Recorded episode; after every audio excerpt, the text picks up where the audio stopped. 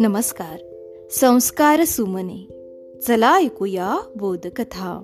या उपक्रमामध्ये मी विद्या गवई नरवाडे आपल्या सर्वांचे पुन्हा एकदा हार्दिक स्वागत करते. विद्यार्थी मित्रांनो आज आपण सुईचा जन्म. जाणून घेऊया सुईचा जन्म कसा झाला आजच्या या गोष्टीमधून. चला तर मग ऐकूया सुईचा जन्म. फार वर्षांपूर्वीची ही गोष्ट आहे. त्या काळी माणूस जंगलात गुहेत राहायचा. त्याला स्वयंपाक करणे कपडे शिवणे अशा गोष्टी माहीतही नव्हत्या. जेवण म्हणून तो फळे खायचा कंदमुळे खायचा एखाद्या छोट्या प्राण्याची शिकार करून खायचा. थंडी वाऱ्यापासून स्वतःचे रक्षण करण्यासाठी तो प्राण्यांची कातडी वापरायचा. प्राण्यांच्या केसापासून लोकरीपासून बनवलेले घोंगडे अंगावर ओढून घ्यायचा. एक दिवस मोठा वादळी पाऊस झाला. जोराचा वारा सुटला. त्यामुळे अनेक झाडे पडली. त्याच वेळी हा माणूस जंगलात फळं गोळा करायला गेला होता. परंतु वादळ आलं म्हणून तो आपल्या गुहेकडे परत फिरला. जोराचा वारा सुटल्याने तो कुडकुडत होता.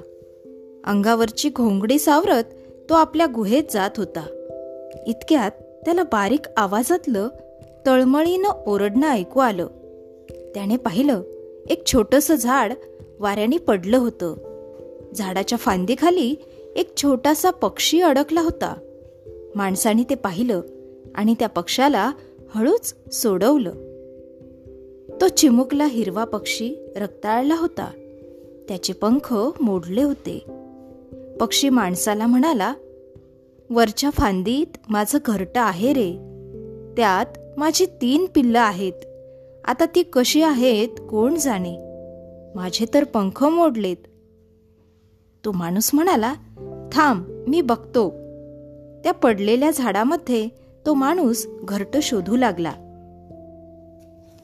वारा जोरात वाहतच होता. वाऱ्यात स्वतःचा तोल सांभाळत तो घरटे शोधत होता. त्यात त्याच्या अंगावरची घोंगडी उडून गेली. पण अखेरीस घरट सापडलं. पिल्लांना काहीही झालं नव्हतं. घरट आणि जखमी पक्षी घेऊन तो गुहेत आला.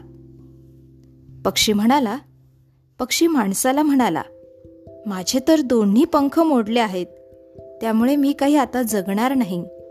माझ्या पिल्लांना वाचवून तू मोठे उपकार केले आहेस. माझ्या पिल्लांना वाचवताना तुझी घोंगडी पण उडून गेली. तू किती कुडकुडतो आहेस. पण मरण्यापूर्वी मी तुला एक गोष्ट शिकवतो. माझं घरटं बघ कसं पानं शिवून केलं आहे. कापसाचे धागे आहेत. मग पानांच्या कडांना चोचीनं बारीक छिद्र पाडले आहेत. त्यातून धागे ओवून घेतले आहेत. तू असंच कपडे शिवलेस तर ते अंगाबरोबर बसतील.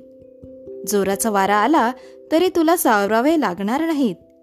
या जंगलात कापूस देणारी बरीच झाडं आहेत. त्यापासून तुला कापूस मिळेल. बालमित्रांनो या ठिकाणी आपण थांबूया. उद्या पुन्हा भेटू गोष्टीच्या पुढील भागामध्ये. तोपर्यंत सुरक्षित रहा आणि काळजी घ्या. धन्यवाद.